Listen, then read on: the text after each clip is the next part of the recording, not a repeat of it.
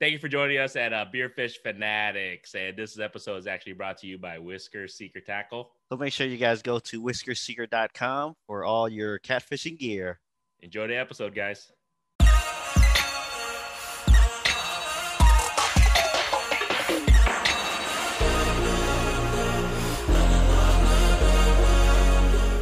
All right, everybody, welcome to another episode of Beerfish Fanatics. This is Grandy with MaPop Fishing. We have Is Kit with the Fishing Kit YouTube channel. And today we're gonna keep it local. Uh, we we love supporting local, uh, you know, fellas, fishermen, and people who are, are starting uh, their own thing, whether it's on YouTube, Facebook group, all that good stuff. So um, we actually, I think we, we've been wanting to have the gentleman on for a while. We just got kind of crazy busy with life and everything. So um, with no further ado, we have Mr. Uh, Derek Wilkins of 515 Fishing. How you doing today, sir? Um, fantastic, guys. Thanks for uh, giving me the chance to talk with you a little bit about fishing. It uh, it's always a fun opportunity. Yep, yeah. Oh Thank yeah, you. for sure, for sure. thank you for uh, just spending the time and uh, just you know like i said just shooting the shit with us. So um, first off gotta say quick shout out to Kalona brewing. Uh, i'm doing the Kalona classic today guys. Uh, it, it- i'm doing the light lager because uh, my wife has touched my belly. She's like dude this beer fish fanatic is getting to you brother. So i i, I gotta take it a little bit lighter man. What do you got kit? Uh, I got one I never had before from Kalona. and That is the lubricator.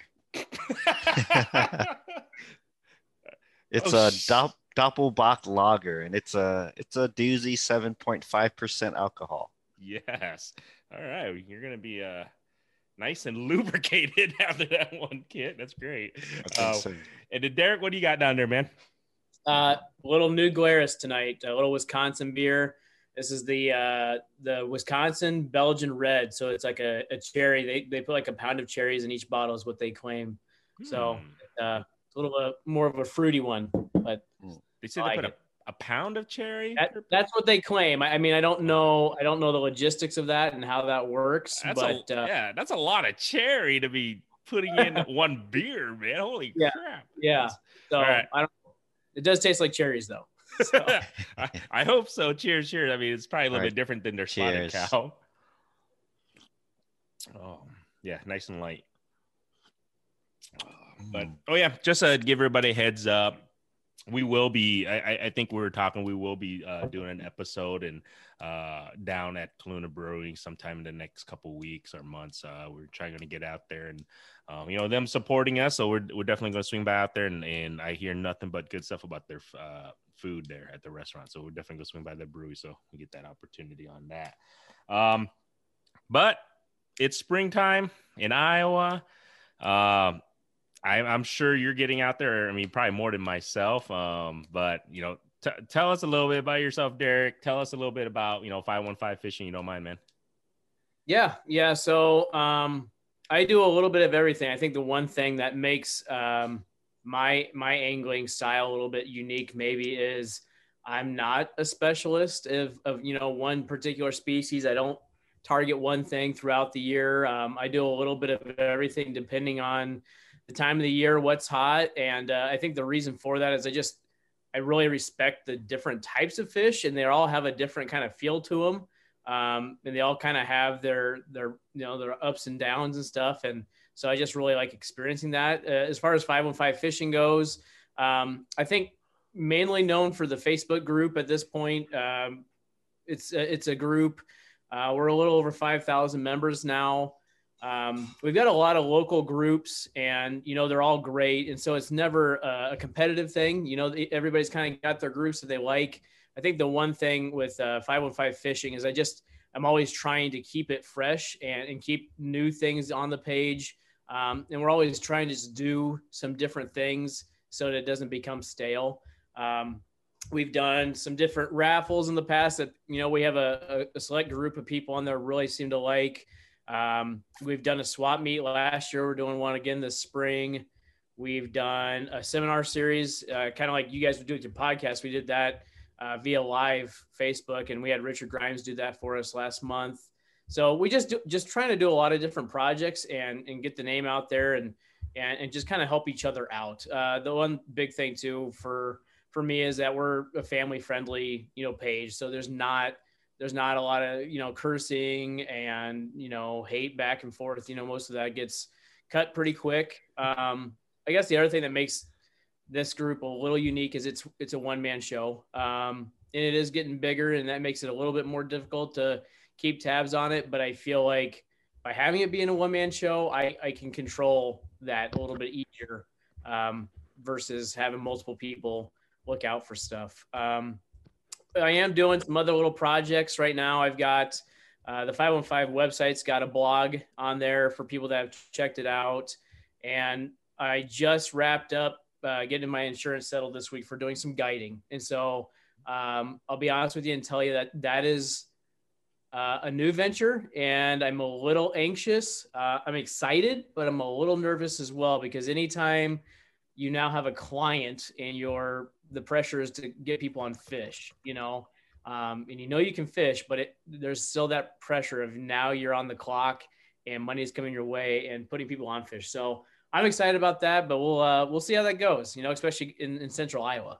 Nice. Is there is there any particular species you're going to target with that?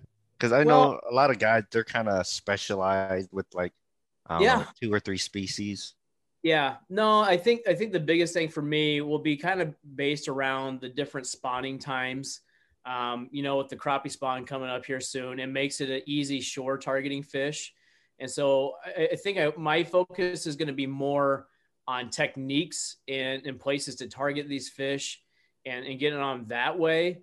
Um, and I think my rates reflect that. Uh, I think the rates I'll have out there reflect not only that, my guiding experience and the fact that we're in central Iowa. All right. I mean, that there's really no way around it is our, our fishing as far as consistency goes is just not the same as the Dakotas, Minnesota, Wisconsin. Now, do we have trophy fish? Yeah, we do. But you're not going to go out there and, and get the numbers, you know, on a regular basis like you do in some of those other spots. So we'll see. I'm, I'm looking at crappie in the spring. I'm, I'm hoping to do uh, some drifting for cats there in the summer. That's that's always a mm. blast. Um, and I think I think um, I'm anticipating that ice fishing will probably be the busiest for me, just because I know there's a lot of people out there that don't want to go out and buy all the gear, but they want to have that experience.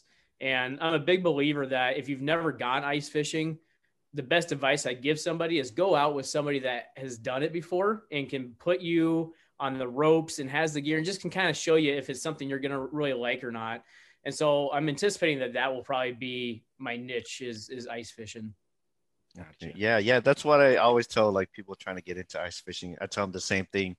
Like the best way to get started is just go with somebody that knows what they're doing, has all the gear, and then from there you can kind of gauge, you know, if this is what you really want to do, or then you can see, you know, what what you really need yeah, because it's I mean it's expensive to just take that leap of faith if you've never done it before and go, hey, I'd like to try ice fishing, and and to really have a, a, a high quality shot at it, unless you're just going to a small farm pond. Yeah. Um, you know, it, it takes it takes a pretty penny to get started out there. So why not pay you know a small fee and go out with somebody and, and see what happens and, and go from there. Cool. Yeah, that's pretty cool. Hey, I'm just wondering, how, how did you get into fishing? Because I we normally sometimes we never get a chance to really ask our guests like, how did you get into fishing? Um, what about what is it about fishing that you love, and and you know what kind of you know what kind of story that built you to the you know the fisherman you are today? Hmm. Um, I think my story is probably similar to a lot of us in the fact that I had a grandfather that took me out as a kid. Uh, I think that's where a lot of us started, is just going with a, you know a, parent, a family member, and just enjoying that that time outside. Um, for the longest time for me, that that's kind of what fishing was, is just a social event, either with family or, or friends. You know, if it was in high school, I was uh, going out with some buddies and targeting largemouth and, and doing the whole Iowa pond thing. You know, that's where a lot of my spent was going to the ponds and, and crappie, bluegill, bass, that that kind of thing, rinse and repeat. Um, and then somewhere between high school and college, it became uh, somewhat of a challenge to me to where I, I, I had that intrinsic motivation to get better. Um, and so I started going more by myself uh, because I felt like I could do more things by myself and be more experimental and try new places. Because um, one thing I, I don't know about you guys, but I feel like no matter what it is, and maybe it's just because I'm competitive, but if I'm going out with a buddy and I know that we're not, I mean, we're, we're just going out casually fishing. there's still like that competitive part in the back of my mind that if Kit catches two fish, I all of a sudden need to change something up so that I'm catching fish too. Um, whereas if I'm going by myself, like I might just throw tube jigs all day because I, that's not something I normally do, but I want to try and get better at it. But if Kit's out there with me, I'm taking that tube jig off and I'm throwing on whatever Kit's got on, you know, to catch those fish. So that's, yeah. that's one thing I like about going by myself. Cheers on that one. I, I do yeah. the same thing. And then, and then speaking of competitiveness, uh, if you ever get a chance to go, when you go fishing with us, uh, we definitely bring the beers because I always put a beer on the line. I always freaking I, I lose about ninety percent of the time against this guy, but the the one you know the the ten percent I do win, I, am not gonna lie, I don't let him live it down. No, he doesn't. But uh, yeah, you better bring your A game if you're gonna fish against me. oh.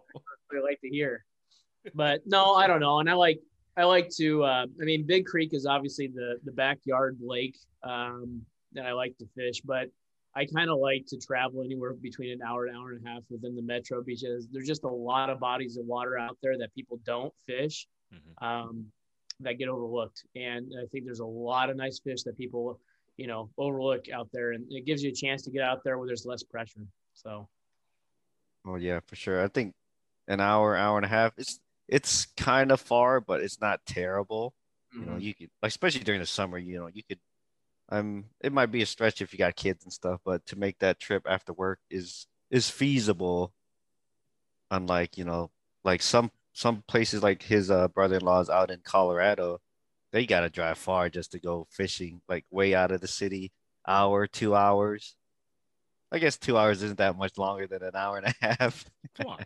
Yeah. But but you know they, they have a lot of pressure there, so that's why they have to go further because um, where they're from they live in denver colorado and a lot of the local spots that uh, as soon as everybody hears about you know it's a bite right there locally it's done. The pressure there is ridiculous they say so they they they typically drive um, very far actually. Sometimes they drive six hours to go to another state and just to fish. We're, we're lucky i think in a way because iowa's got like you were saying i mean we have an abundance of bodies of water just within one hour of, of central iowa.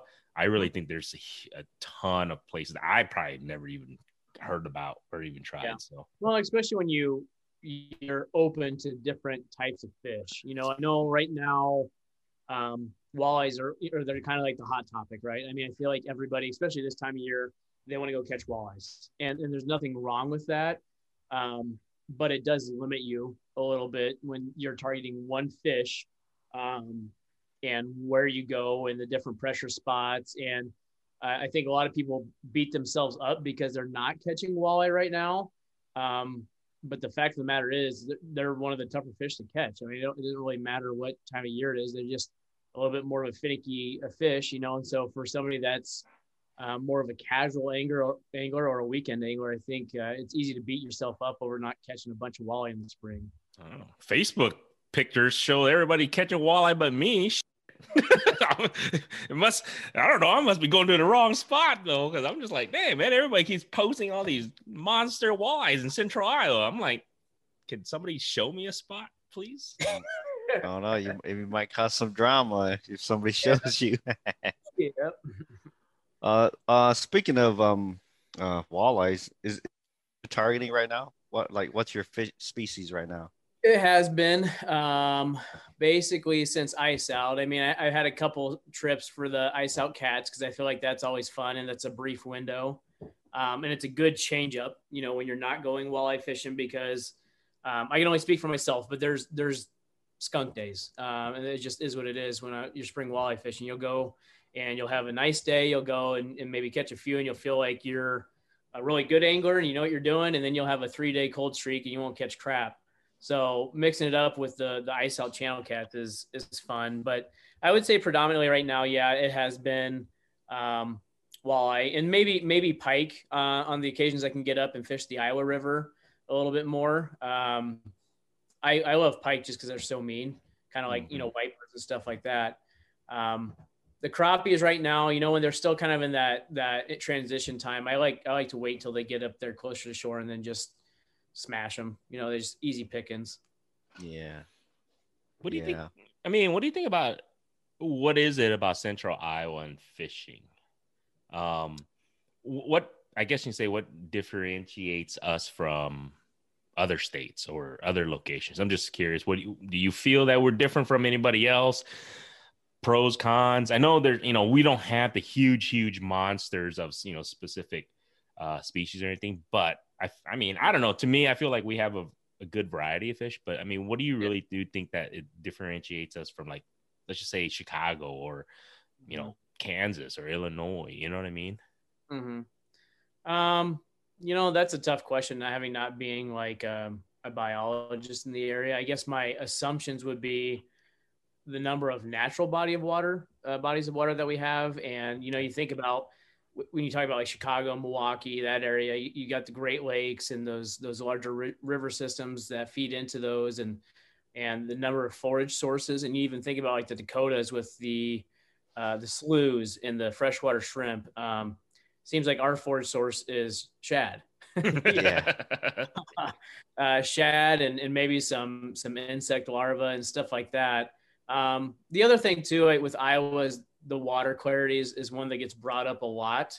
How that affects, you know, fish reproduction, I, I can't really say. I mean, there's the debate about walleye in our river systems seems to be a never ending conversation on, on the fishing groups, whether or not they actually reproduce. So I, I, still couldn't tell you if they do or they don't. Uh, I have no idea because one person will come out and say they do because I talked to this DNR officer and they said that they do, and then somebody else will say, "Well, I talked to this one and they said that none of them do." You know, so I, think that's tough. I, I, think the one nice thing though with Iowa is, to your point, the variety uh, that we have, and I know we were talking about wipers a little bit, you know, before we got started. I, I think that is maybe one of the highlights of of central Iowa. You know, anywhere an hour uh, north or south of the metro, uh, there's some pretty good wiper fishing, and I, I don't want to say that's unique to central Iowa, but I feel like central Iowa maybe has some higher numbers than some of those other areas that we mentioned. Yeah, I feel I feel like um, in our area they stock it pretty pretty extensively. It seems to be like the number one fish that stocks. Uh, I guess aside from walleyes, walleyes would probably be number one. How about catfish? Did they? Yeah, channel cats though. Channel cats too, right? No? Yeah, I don't. I don't think they stock them in the sheer numbers. I think they oh. just stock bigger fish and less yeah. of them. Gotcha. Yeah, every year. Yeah. Well, we'll have Iowa DNR here on soon again, so we'll, we can we can ask we'll, we'll ask him and we'll just drill the shit out of him, Kit. Yeah, he'll be like, oh, "All right, you nailed it on the head, Kit. Thanks." no, I don't. I don't claim to know everything about fishing because I am not. I'm. I'm not a biologist. I'm just talking out of my ass. One bad thing I feel like having fished so much more seriously over the last, I don't know, 15 years or so is I feel like my love of largemouth bass has decreased every year, and it feels bad saying that being an Iowa boy, uh, you know, with ponds and stuff, but it just it's just not I, I, don't know it just doesn't do it for me much anymore you know? Like do i still get a rise out of catching a, a five or six pound bass off of top water? Yeah that's still fun. I mean it is but it just it just doesn't do it for me anymore you know? And i feel bad saying that because i start to feel like a snob you know like one of those fish snobs because i've got i got some buddies that are from uh, northwest iowa and minnesota and they're just they are walleye snobs I, there's no way around it that's all they want to catch is walleye and if they catch a big wiper, they just, you know, scoff at it and throw it back, or they catch a catfish and they're like, oh, that's junk. All they want's walleye. I, I feel like that has become me for largemouth, and I, I feel a little bit bad admitting that. Uh, don't, feel, don't feel bad. you, okay, it's okay to talk down on bass. you, are on the right podcast to, to say that because right. you get smallies the, though. Smallies are good. I'm I'm I'm game with smallies. I don't have a problem with them. I just the largemouth, the greenbacks, you know, just not don't do it for me. I, I feel like bass, uh, other than bluegills, they're probably the lowest barrier of entry when it comes to fishing. Yeah, because they're they're yeah. like they're they're really accessible, and I think it was Jeff Capaska that said like you know they're not they're easy for kids to handle because mm-hmm. they don't have like sharp spines and they don't have teeth, so they can't really tear you up. You know, if little fish can just grab it and then they'll be okay. And they're stocked everywhere. So right. I think other than the bluegill, they're probably the most common fish we have. Well, the tough thing for me is so as I run um, Urbandale High School's fishing club, and so a lot of the kids um, our our bass anglers. You know, they're throwing their bait casters, they're watching John B, and they're doing you know, Googan, Googan squad stuff, and uh, so they want to go catch uh, big largies. And I just they always ask me, well, why don't you want to catch largemouth? And I said, well, it, it sounds really insensitive, but I just think they're kind of stupid. you know? hey, they're green um, carp. See, there's a reason why they call it the green carp, uh, right? Uh, just, there, there's so many bass baits out there in my mind because there's so many ways to catch them because they're not real picky. You know, like mo- most days out of the year, you can go and find a little corner of a pond, throw a couple baits out there, and the chances of you catching a bass are pretty high. So I'll end my rant on on largemouth there. Yeah, it's, okay. Uh, don't feel bad around me. Just tell those high school kids that listen to our podcast. They'll be like, "Hey, we should try catching white birds and catfish and stuff more often, and they can they can get some tips from us." So, granted, we don't have the Googan guys on here. We, tried, we tried, but I I don't know. I res- I I still respect those uh those like top level anglers that you know oh, they're. Yeah they're all into the tournaments and stuff because that's yeah. that's a whole different ball game. I, yeah, I agree. I, I think um, once you get into the tournament, um, it's it yeah, like you said, they they it's not just going out there just to catch fish. They they're targeting size, the amount of you know, just the amount. They they know what they're doing. And it's different. Well, and going on a big lake and catching bass is way different than going to a farm pond in Ankeny and catching yeah, bass. Very true. That that takes yeah planning decision oh man just when we had all a lot of the tournament anglers we had on our podcast i mean just the stuff that they go through and how they plan and prep for it um it's it's pretty intense just to kind of hear what they go through so it's pretty it's pretty cool so nothing bad about largemouth but i we agree with you a little bit though sometimes it's it's overrated here and there i i will say that i caught two bass over 20 inches through the ice this season and that was like fun I ain't gonna lie.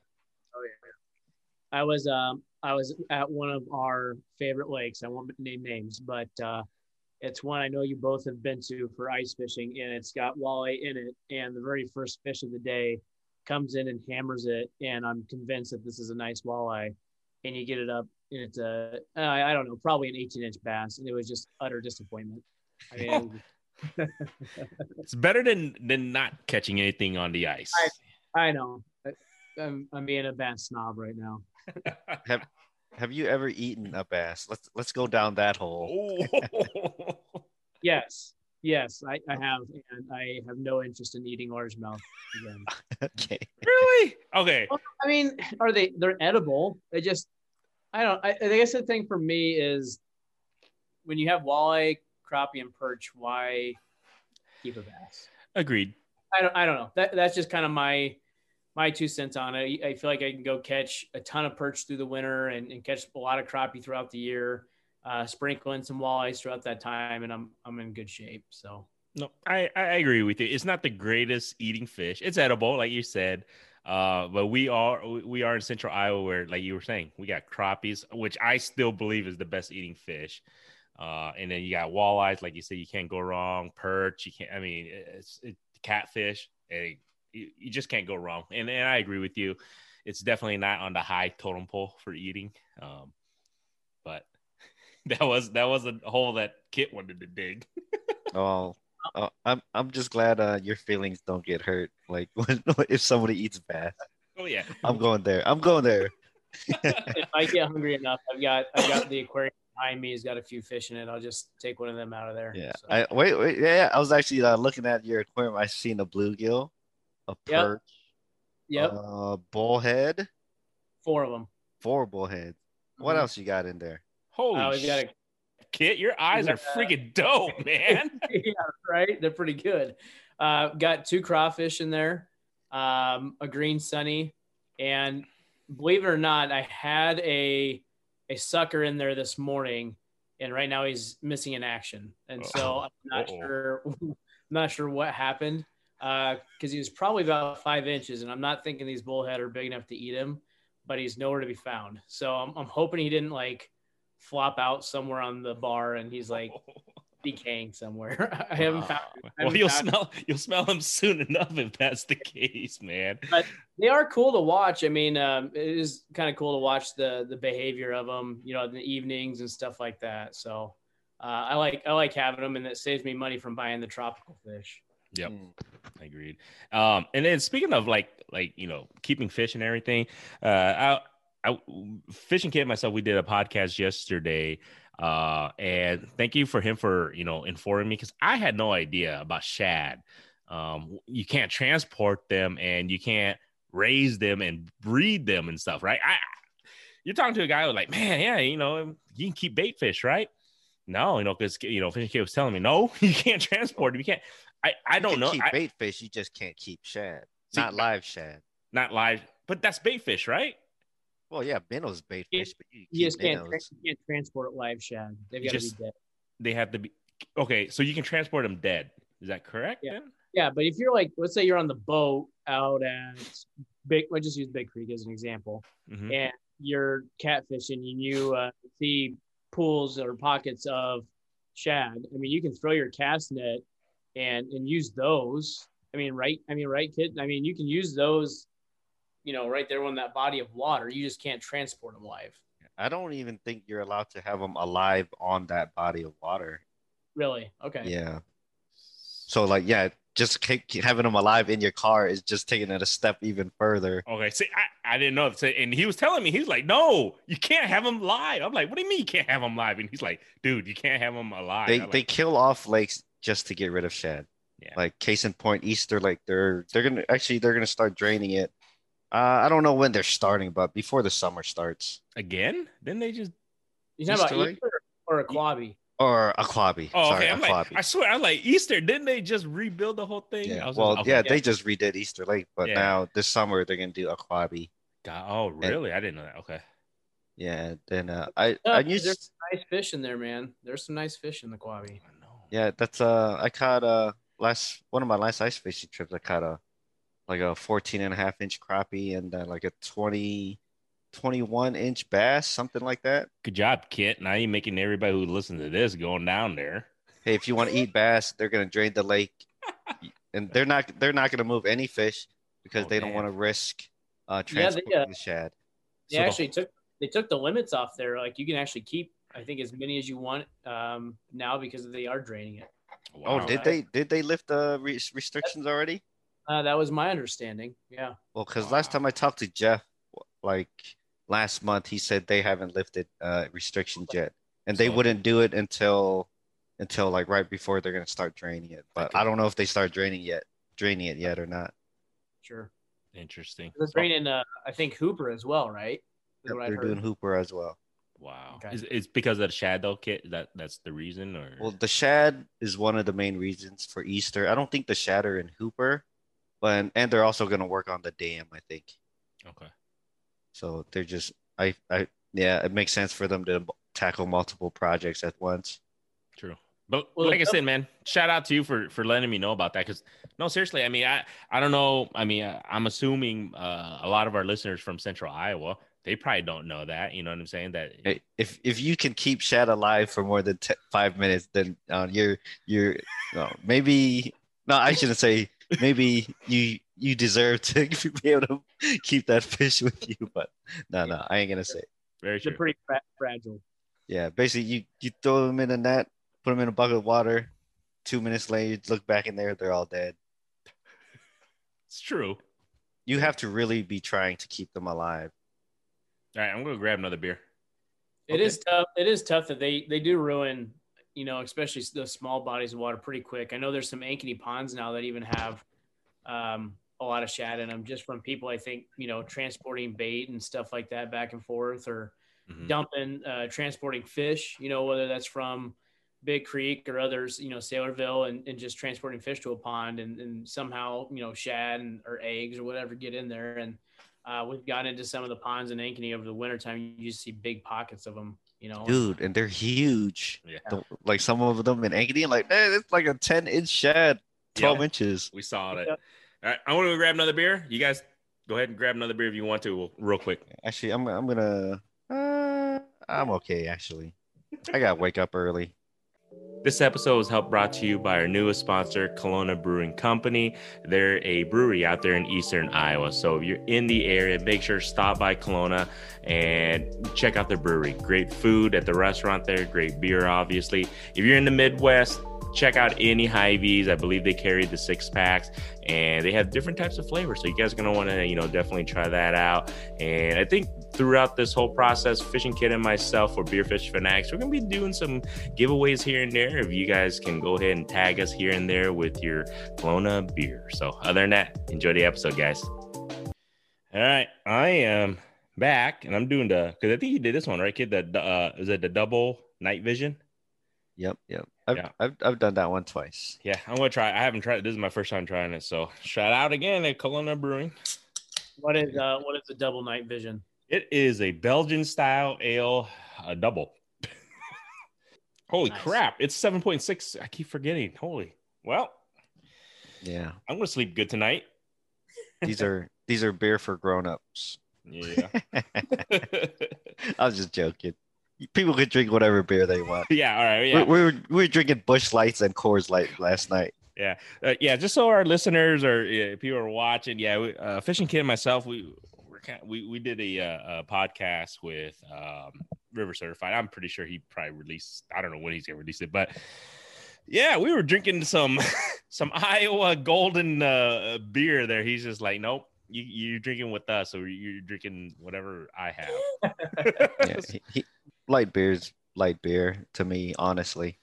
What's your uh I guess you said what's what's your goal this year, man? Um in regard Derek for fishing wise, do you have any goal? Do you set goals and stuff? Because I, I talk to a lot of people, some people like, yeah, this is my target. This is what I'm going to do this year, my goals and stuff. Do you have anything set for for open water this year for spring, summer, fall, or anything like that? Yeah. Um I, I feel like every year it's always nice. It's nice to have a goal. I mean, doesn't mean you're gonna meet it or anything like that. But getting getting a, a walleye over 25 has been the goal the last two seasons. Um, there's been there's been some real nice fish pulled out this spring. Uh, I just have not been fortunate enough to get one of those monsters. Um, I've had some nice I've had some nice fish. You know, the biggest biggest one so far this spring's been 19, which is a very respectable you know walleye. Uh, it's a nice eater. Um, but there's something about having those pre-spawn pigs, man. It's that's a pretty cool feeling. Um, and the other the other one would be to get a, a big flathead, and, and I guess my goal my goal would be probably you know in the 50s would would be a goal. Um, Ooh, wow, I, I, have had well the th- the thing is like you know I I wanted to do that last summer too, and I just I just need to dedicate myself more to it. Um, Corey did a really good job of kind of showing people how to do that last year, Corey Weaver, and and trying to find a big flathead and, and just kind of the the trials and tribulations and the effort you have to go through if you're trophy hunting and you want to kind of stay away from um, the city dams area. And so that, that's something I want to do is I want to spend more time out, you know, in, in the evenings and on the sandbars and stuff like that. And, and get one of those, those big uglies. That'd be kind of cool to, to get one of those and hold it up. So, I, I would say that would be my my goals for the season. Yeah, and people are listening and wondering who who Corey Weaver is, he's the uh, owner of JB Fish Sauce. Um, I actually did an interview with him on on uh, MaPop Fishing channel and everything. He's a really cool guy. But you're right, what he did last year um, on social media, so just so people were knowing uh, what Derek was talking about, was he he actually kind of uh, what do you say? He he recorded his daily or his fishing journal, you know, journal. I guess he did like a journal almost. It felt like uh, on social media that he was going to try a catch a you know flathead. It was it was pretty cool. I mean, he he struggled, but then it was kind of cool to see how he progressed and learned stuff and asked people and, and just got better at it. And he finally caught that. So that was pretty cool. I, yeah, you're right. Shout out to him because uh, I was watching his stuff too. I was like, dude, that, that is pretty cool. That's pretty badass to see him do that. Know, he. Um because he, I mean, Corey could have very easily went to a few of those hot spots, you know, where where a lot of people go, and there's just more of those big fish. Um, mm-hmm. But he was pretty passionate about, you know, wanting to find his own spots and try different little nooks and crannies. And like you said, you got you kind of got to see the struggle, uh, and seeing the the pictures and hearing about it and stuff. And I think anybody that's a, a flathead diehard could tell you, oh yeah, that's that's just the reality of being a flathead fisherman. You just it is what it is, you know. You get a fish and that's a good night. Um, so it was really cool just to see that progress of him go throughout that and and start to get bigger fish, bigger fish, bigger fish, and kind of see that reward pay off and kind of shows the why people do it, you know. True. Very true. What's your goals, Grandy? Me? Yeah. Um, I do want to beat my PB uh crappie. And PB crappie was 15 uh 15 15 point. Damn, Yeah. That's that's a pretty good size. It's it's um it was ra- dude this is the thing i didn't even know that was that big because it was a couple years ago and i was fishing with my friend uh, magoo and and i caught it i was just like hey it's it's a You didn't think a 15 inch crappie was that big? i don't know I, I was like it was a 15.75 i measured it and he's like dude that's a freaking monster i was like oh but i i, I would like to beat that uh and then i i, I want to be able to catch um i want to i want to catch a nice ki- uh catfish on my kayak fish. You know, since I I finally upgraded. I don't know if we told anybody on our our, our podcast yet, but I finally upgraded this year. I got I, I went to the pedal kayak. Did we did we talk about that at all, Kit? Recently, did I say? Okay. No, no, we talked about it on the River Certified. Oh yeah. podcast. So so yeah. So so Derek, I I I upgraded to you know watching him being you know la di da da hands free fishing. I was like, I I, I have to do it. Are you a, Um, are you a Hobie boy now? oh hell no. he's he's not that cool. I, I'm not. Oh, whatever. No, I I, I got a native uh, propel, uh, I- uh Sla- Slayer. Yeah, and yeah, I, I I just want to catch a catfish on that sucker just to say I caught a catfish. But that I, Yeah. thi- I think that's that's my goals right now, and I just want to get the kayak out because I, I literally just got it like last week. Um. I'm just getting you know getting it up and ready and geared up. So. Um, I tell you, man, that the kayak fishing is it's really a blast for people that haven't done that. Um, it's just different, you know, from a boat. And I love fishing from a boat as much as the next person. But, um, you know, if you've not drifted for catfish in a kayak and had a takedown in the kayak, it's just it's a pretty cool feeling. I know uh, Kit's been doing a lot of the blue cat stuff down there in Kansas, you know, Yeah. the last year or so, and it's just it's just different, man. I mean, it's, it's it's when you're you're sitting there, all of a sudden that rod is bent over, it's out of nowhere, and you're you're going to reach for it, and you're battling it, and you're you're sitting there in the kayak fighting it. Um, and even you know, last year I took a couple buddies out, and we went through the backwater ponds in that creek that goes into Cottonwood, and we went on the Des Moines River right there, and and went on a sandbar and just you know shored up our kayaks and, and anchor fished right there off the sandbar. And it's just it's a cool experience if you've not kayak fished you know it's i think that's something people should should do and and just say they've done it. It's it's a pretty cool feeling. Agree Yeah, I think it's the best. It's it's probably my favorite way of fishing, honestly. it's it's not because you know we're talking about that kid right? Like it, it, you don't necessarily catch more fish but something about catching a fish when it's like right under you next to you or when it pulls you because you know the difference between you know a bank bank fishing or even on a boat when you're on a boat it's not pulling the whole boat you know what i'm saying it's like but when you're on a kayak you you feel every ounce of power that fish has you know even if it's a small crappie if you're on that Mhm. kayak it, it still pulls you so i think to me that's that that's the biggest thing I, I mean i love about the kayak thing. It's just like it's just so different for some reason. Especially- just- especially for catfish. I mean when you're just sitting there and you're kind of chilling you've got the right wind you know you're just kind of drifting you've got a couple rods set out and then all of a sudden they just buckle over and you've got an eight nine pound channel cat on there. It's just it's cool you know and it's it's a it's a fun experience. If you're on a good day where it's you know one after the other just keep doing that rinse and repeat it's a good time yeah Yeah, by far it's my favorite favorite way to target like blues and channel cats. what's your what's your goal kit you asking all us man what's your Oh, goal okay. Okay. Uh my goals are not too not too um crazy. I don't think they're not too crazy anyway. I, I put some arbitrary number uh for for a 30 pound blue catfish in the kayak and I want to catch my first striped bass. Ooh, we gotta This go year. we gotta where are you where are you going to go to do that at? exactly Um uh, uh the ocean would be an obvious answer. But, uh, but uh, I'm I'm gonna go for a freshwater, like a landlocked striped bass, because it's uh I could drive um six, seven hours. What's know, the closest? I mean, I'm just curious. What's the closest spot that would have? Is it would it be like a, south, right, Kit? Or um, there's a there's a few lakes in Kansas, and then if you go south, like Arkansas, maybe okay. uh some places in Missouri. Okay. Um, yeah, but it, they're like you know weekend trip doable. It's doable. Hmm. Hey, let me know. I'll take the I'll take the family. We'll, we'll just get a cabin. See, I think one of one of my trips I want to do this year, I want to go to a, like a a, fish, a a lake with striped bass, and then on my way back hit another lake, catch blue catfish, and then just head on home. Man. But I think I think the blue I think the lakes with the striped bass also have also have a blue cat, so I could probably knock them all out in one lake.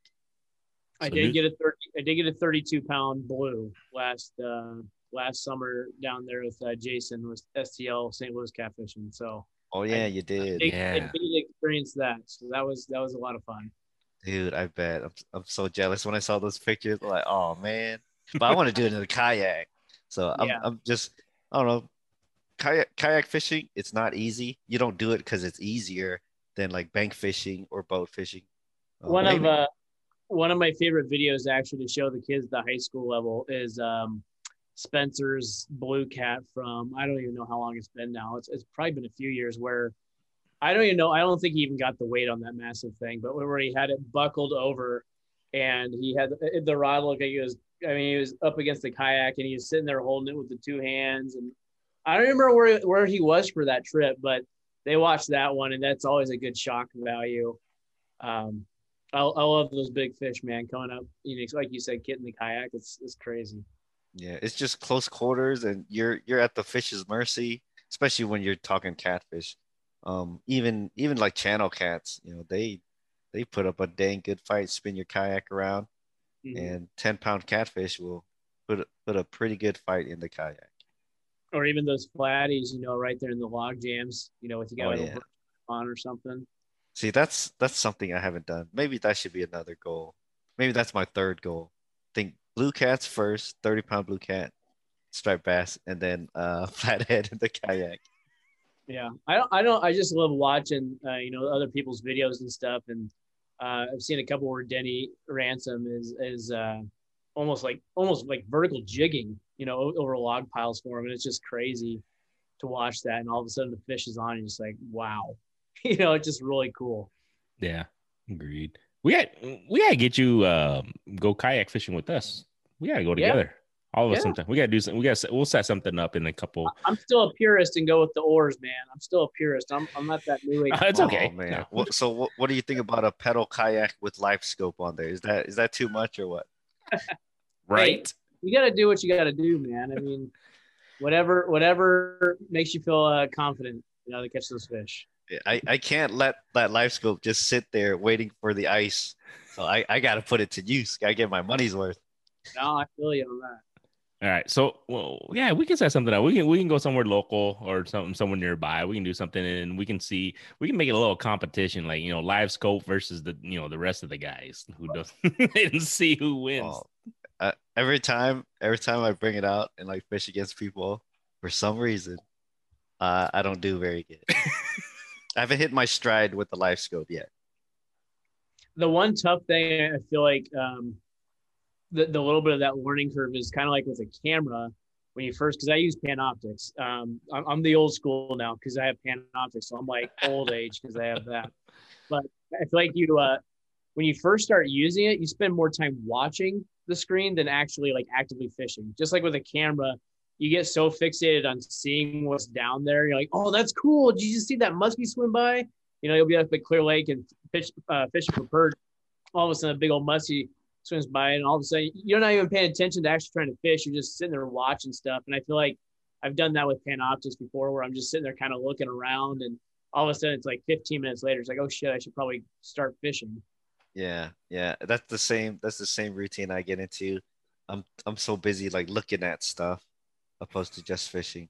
I can't wait to get out on some like like mid lake points, like fish some underwater point that white bass or wipers all scoot up in and then just I, I I'm gonna call it sniping them off of that point with live scope. That's goal number four. Jeez. A lot of goals, man. Goals aren't goals. Goals aren't bad as long as they're reasonable. Very now, true. what uh, what have you guys have you guys been out at all this spring, or what uh, what kind of fishing are you guys doing right now? Go ahead, Gords. I haven't done shit. Sorry, I literally just put my ice stuff probably away uh, three weeks ago. For man, not even yeah, three weeks ago. Um, I honestly have been working to try to get the kayak, you know, to finally get the one kayak that I wanted to upgrade to, and then like, yes, I got it, and it was just maybe a week. Last week I picked it up, and then now I got to get all the gear up and stuff ready for it. So I haven't even been out. Um, I know, obviously, just by Facebook, I can see that a lot of shore fishermen are catching fish. So I need to get out there. Um, but I I do plan after I have a family trip this weekend. I do plan to get out there hopefully within the next after this weekend. I'm definitely going to get out there as soon as I can. Uh, at least shore fish for now, but then I'm definitely get that yak as soon as possible. But I think you've been you've been out a few times since ice out, all right, Kit? Um, I've I've tried the ice out cats thing. Uh, didn't go so well. I've been walleye fishing plenty of times. That hasn't been going good either. uh, I've taken the kayak out a few, a couple times, and it's so so.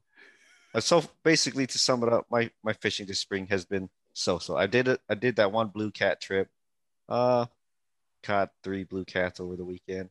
I did uh, catch catch a pretty decent amount of crappies, and that was my first time using the live scope on the kayak. Like uh, we fished some boat docks, and just seeing, like pointing it towards the boat docks, even though you know the wind's blowing me around, just getting a glimpse of what's under there is like, oh, there's fish under there. So I, you know, after being blown away from the wind, I go back, just cast in, boom, bite. I was like, all right, this is it. And then uh, the second time I went out was uh, with the kayak again, and it wasn't so good. A different set of docks, different lake. Uh, I think it's just too early. Yeah, I think it was just too early. The fish aren't pushed up in there yet. But I, th- I think I'm probably was a week early. I bet if I go this week. It is nice when uh, you have that first live scope or Panoptix experience where it feels like you validated yourself for having purchased it. um, because there's there's times I've gone I've gone on a couple ponds uh, ice fishing, and I just wouldn't I wouldn't bust it out because it almost felt like cheating. Um, and so we'd fish for a while, you know, with when I say old school, you know, the Vexies and stuff or the Marcums and and after a little bit of a dry spell, it's like, okay, I'll bust out, you know, the Panoptix and you put it down. It's like, all right, 50 feet that way. And then you start, you punch those holes and then like two seconds later, you're pulling a fish. You're like, okay, I guess, I guess it, it does work, you know? So like, this is why I bought this. Yeah. yeah. Right. It's like, that's why I spend that kind of money on that. Is it, you guys feel it's a game changer? Yeah. It like, it depends on the type of fishing. Like, honestly, um, with catfishing, I don't think it makes that big of a difference. Okay because uh, you're not you're not really casting towards catfish. Like. I'm not using it to like look for catfish. Like oh, there's a catfish over there. I'm gonna throw my throw my freaking shad towards it. True. No, that makes sense. Yeah, I like.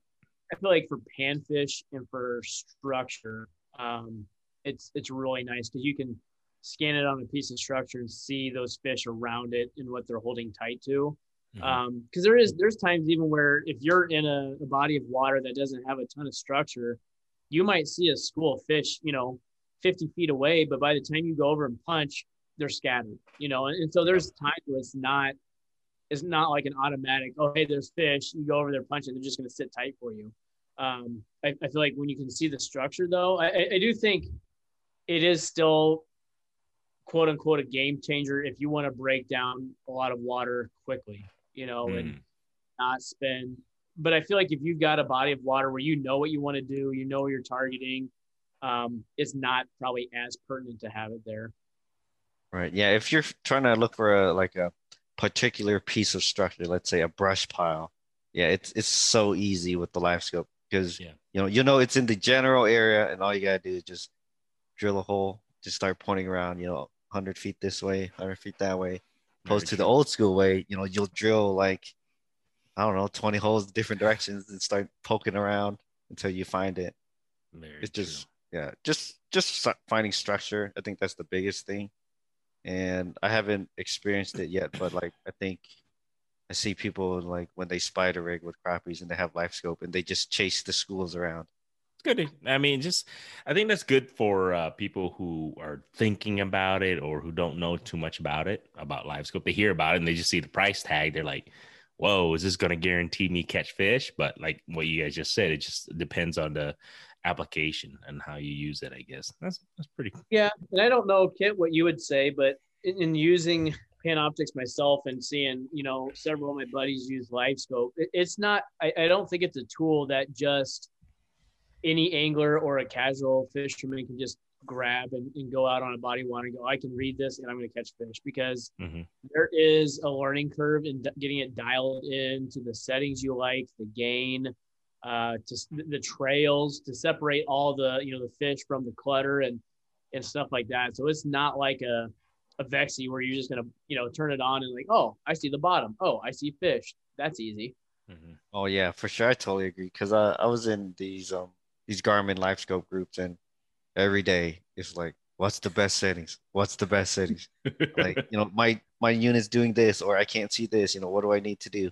People are always asking questions you know what's what's the magic setting? And the thing is there is no magic setting. You're you're always fiddling and tweaking because from one body of water to the next you know the like water clarity makes a big difference. Or if there's like a bunch of um was it like plankton or whatever mm-hmm. uh, stuff that interferes with it too because you know it can see all those little things.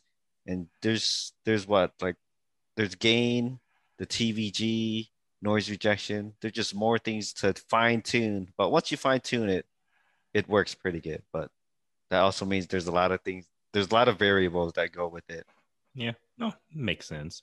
Um just wondering are, are you do are you building off of the YouTube thing too, Derek? Are you going to be um, doing more on the channel? I mean, you got a lot going on. You, you got the, the Facebook group, like you're saying, that's you're busy there, and then you also got now you got the guide service that you know, and then you got the YouTube thing. How the hell are you doing all that?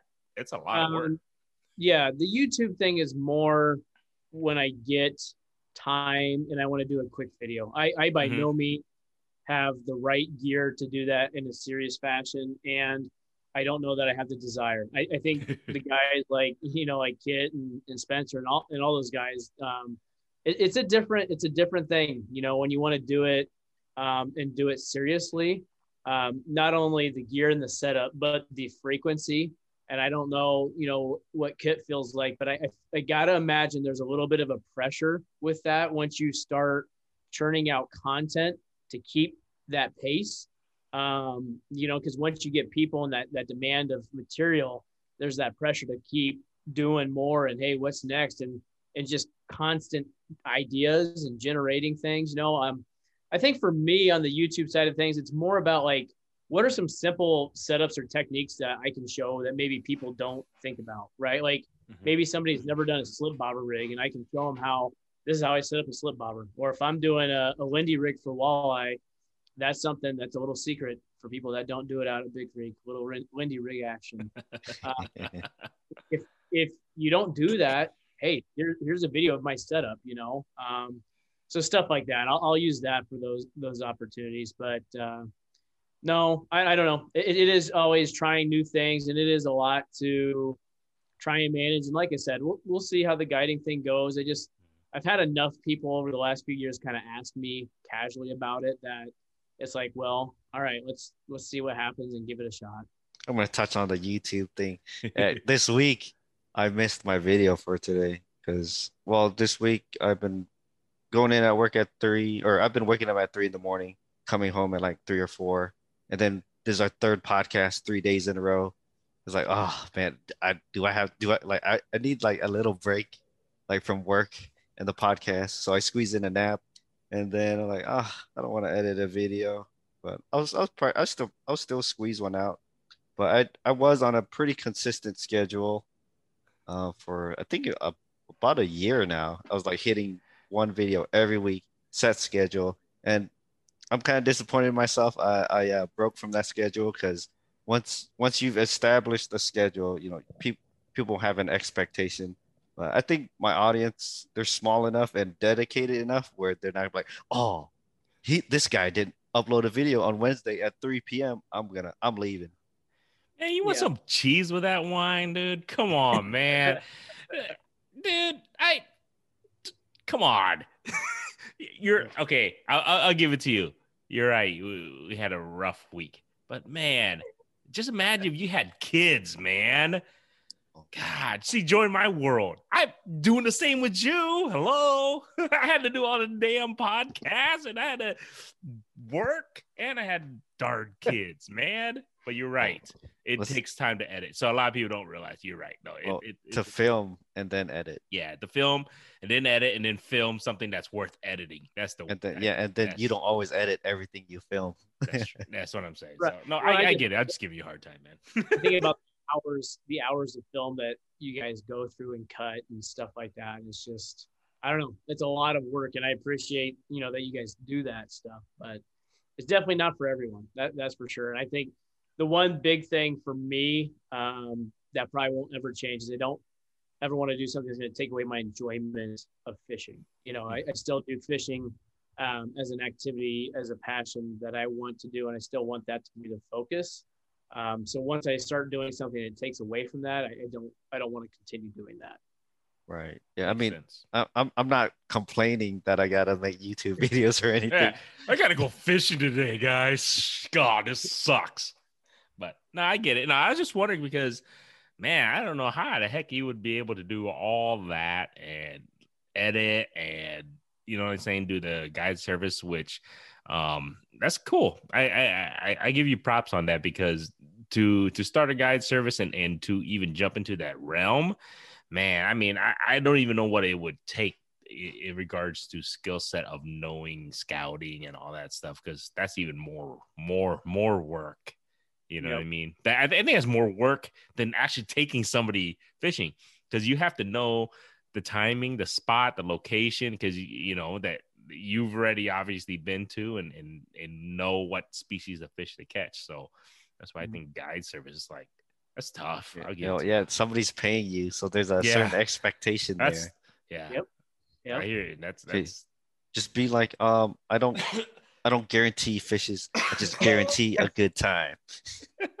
that's what Spencer Actually, This this might be something that um, other guides would frown upon. I don't know, um, but I do have a skunk rate um, because I, I, I, here's the deal. I, I'm honest with myself, you know, and I realize that there's gonna be there's gonna be tough days and there's gonna be times where people want a specific fish. You know, like hey, I want to go out for walleyes and that's just what I want to do. Let's go walleye fishing, mm-hmm. and I'm just gonna be point blank and say, hey, we can do that, and I'm gonna bust my ass for you for the time that we're out there, but I can't guarantee it. You know, and so I, did put a little caveat. There is a skunk rate on there for people, you know, to hey, take a risk and, and come out and let's have a good time, and I'll I'll cut you a deal. Um, I mean, could could you argue that that hurts me long run? Yes, but I'm not doing this for a living. You know, it's it's more just uh, another opportunity for people if they want to spend the money to do that to go out and, and maybe learn something and hopefully catch a fish while they're out. Twenty, you know, that'd be nice. Yeah, or, or 20. 20 would be nice. yeah. yeah, oh, um, is that is that a things guide services do, or is that? Well, yeah, where did where did that where does that come from? The scout um, thing. I, I, it came up from so what I do every open water season and every winter season, I go on a trip, and every time I go on a trip, I go with a different guide. So. I've been to Devil's Lake. I've been to Mille Lacs. I've been to Lake of the Woods. I've, I've been to Milwaukee. I've gone to a lot of these places and anytime I go, I hire a guide, you know, and every single one is a little bit different, you know, and the memories are a little bit different.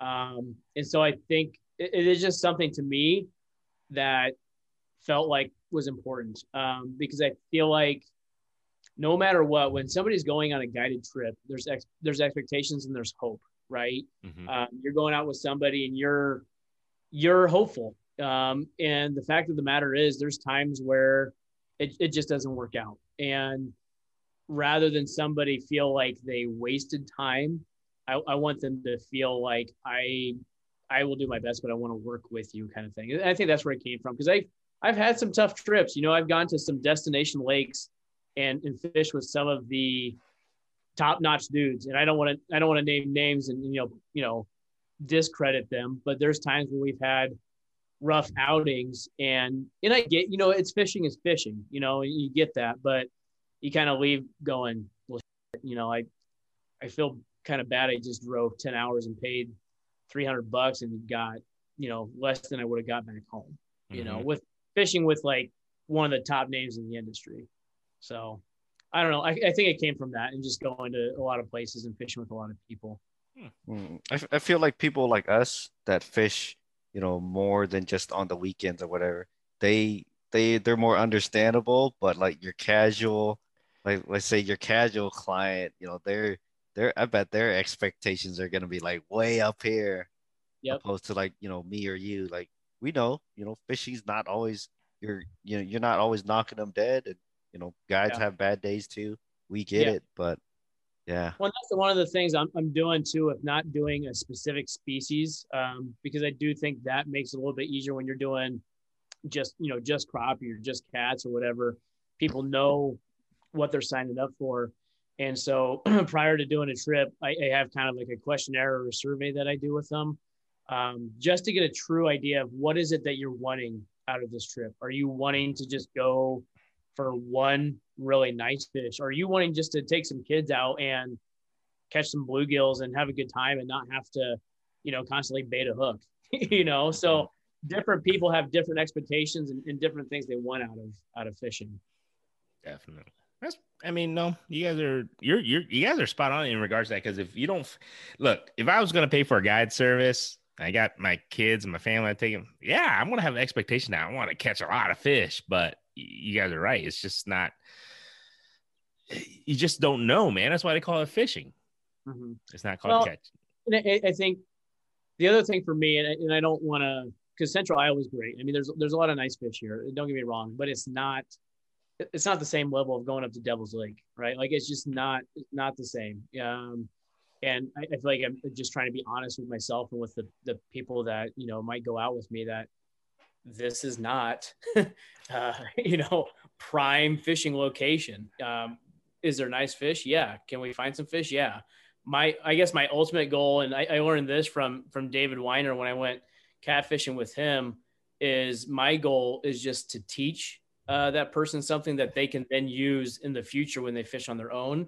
Mm-hmm. Uh, if anybody is interested in going cat fishing for channel cats and and and wants to learn how to do that effectively, David Weiner is fantastic. I mean, the whole time you're out there with him, um, he, he teaches you what he's doing, why he's doing it, and what to look for.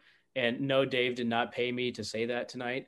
Um, but I, I do think that was something that had kind of a lasting impact in fishing with a lot of different guides and stuff. There's there's been times where I fish with guides, they get you on a spot, they get you out there, they say, Hey, this is the the go-to stuff. Um, and they say, good luck. You know, this is this is where it's been. I hope you knock them dead. And if they don't, hey, it was you know it was just a tough bite. Um, and, and sometimes that kind of leaves you with a sour taste in your mouth. Uh, but when I know I can leave whether I catch fish or not, but I can use that technique in the future, not fish doing it. That that's kind of like a return on investment for me. Mm-hmm. And so that's that's kind of my that's kind of my goal, I guess, when I when I take people out great segue because we did have David Weiner on our podcast a couple weeks ago. So make sure you're listening to this podcast. You listen to this far, go back and listen to our episode that we did with David a couple weeks ago. yeah, get an in depth uh, of what uh, Derek's talked about from the from the man himself. Yeah, so that was pretty cool. Um, man, this is I, I had a blast so far, man. Um, it's it's kind of cool to have a local presence uh, for us. I mean, I, I, you know, I was talking to Fishing Kit about this. Like, a lot of our guests, I think we we want to have more local guests. I mean, yes, we have, you know, we had a, a lot of YouTube stars and everything, but um, the, it, it, just to us, it feels like the local guests bring something more to us.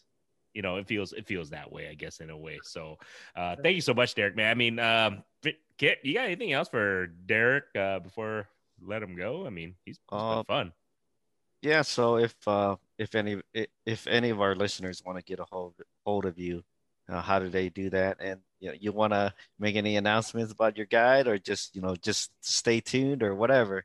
Yeah, um, I'll probably send out some more information here about the guiding itself on the group page. Um, if they want to contact me about that, they can email me at 515 guides at gmail.com. Fishing and then another G guides um, at gmail.com. If you're not a member of the 515 fishing group on Facebook, check it out. Um, I feel like we've got uh, a really nice group and some pretty unique things to offer, maybe uh, that I don't want to say set us apart, you know, because it is not a competition. And I feel like we, we collaborate a lot with the other local groups. But um, I do feel like we provide a lot of cool opportunities on the group. Um, we're doing a swap meet here um, in a couple weekends on the 25th, uh, where we barter trade gear. Uh, people can bring their gear, barter and trade and stuff, and and even buy stuff. So um, check that group out. Um, otherwise, just want to thanks guys. Uh, say thank you for letting me come on tonight and chat a little bit about fishing. I always appreciate getting the chance to talk fishing. It's a good time. Nah, it's been fun, man. And and you know what? I actually kind of I'm glad you mentioned. Make sure you guys do join the 515 group. And I'm talking to a lot of our listeners. We have listeners in Hawaii. We have listeners in Canada, California, uh, Northeast, East Coast, everything. Uh, join it. The reason being because I know you guys are listening because you guys might want to come to Iowa one day, and you might as well join that group. When you come visit us, when you're okay, this is the thing. You're driving or whatever, and you come across Iowa. You're like, you know what? I got my fishing pole in the back, whatever. If you're in that group, you can obviously ask anybody, and you know, I'm just saying, get, they might be able to get you on a high bite, bite of some sort, right? There you go. There you go, guys. So, other than that, man, thank you so much, Derek. Appreciate it. Uh, can't wait do it again, and then you know what? Best of luck to you on, on the guide service and everything, man. All right, thank you, fellas. Appreciate it. Yeah, thank you, Derek.